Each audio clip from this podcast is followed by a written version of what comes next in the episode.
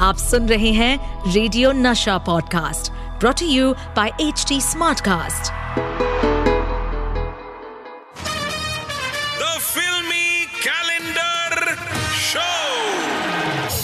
होशियार, खबरदार, थानेदार, चौकीदार, असरदार, बरखुरदार, सब तैयार।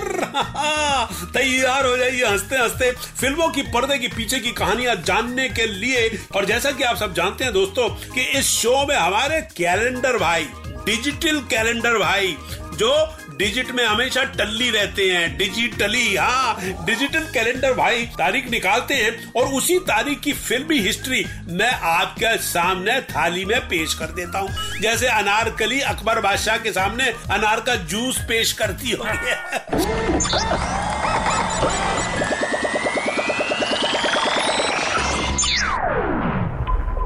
और आज कैलेंडर भाई ने जो तारीख निकाली है, वो है दो दिसंबर उन्नीस सौ तिरासी।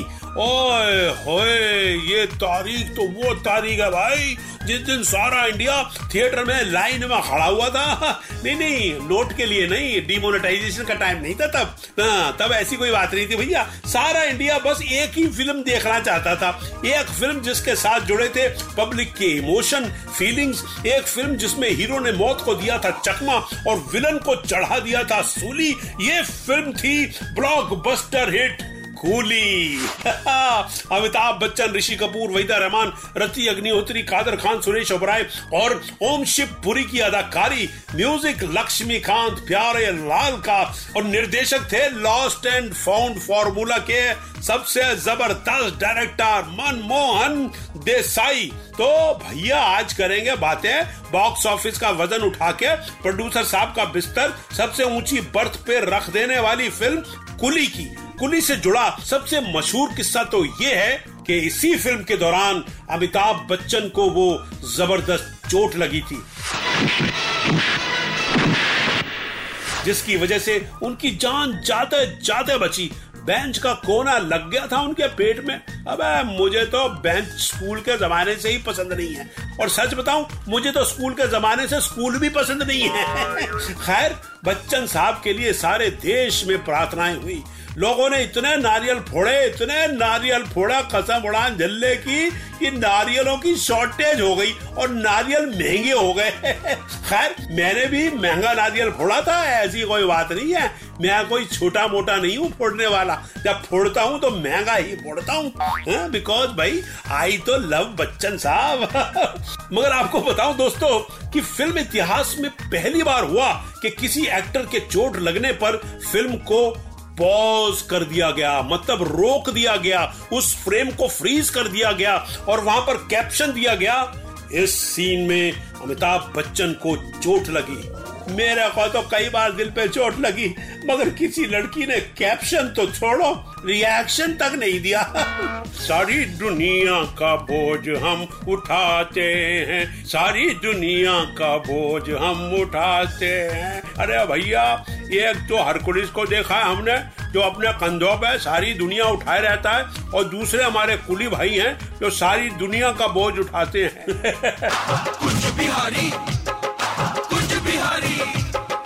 The filmy calendar show है ये और हम हैं कुंज बिहारी। अरे पहचानिए तो सही दिमाग पे ज़ोर डालिए तो सही।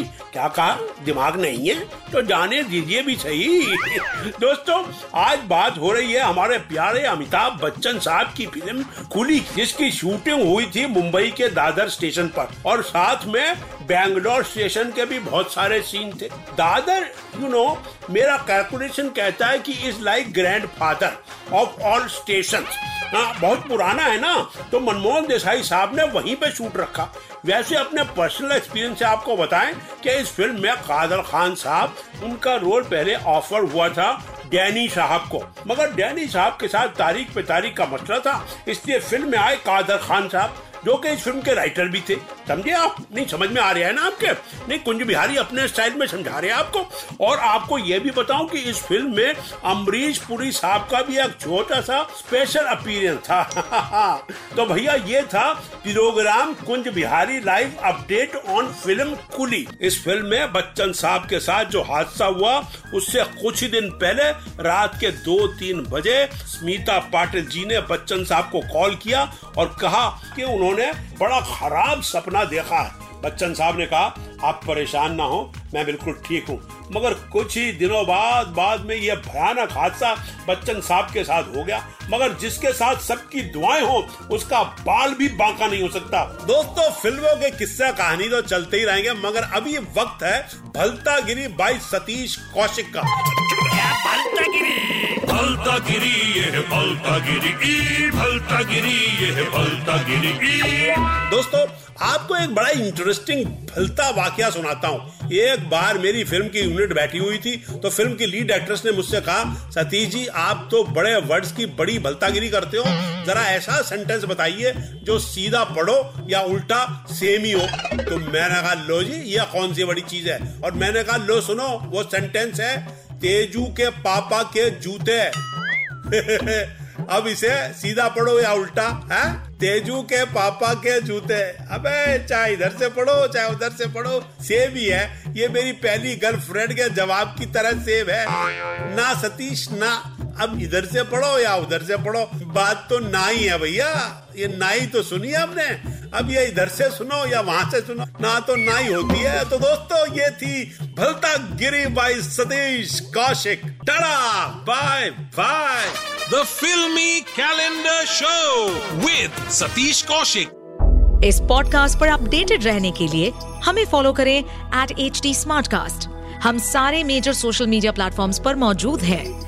और और ऐसे पॉडकास्ट सुनने के लिए log on to W W W dot H D smart cast dot com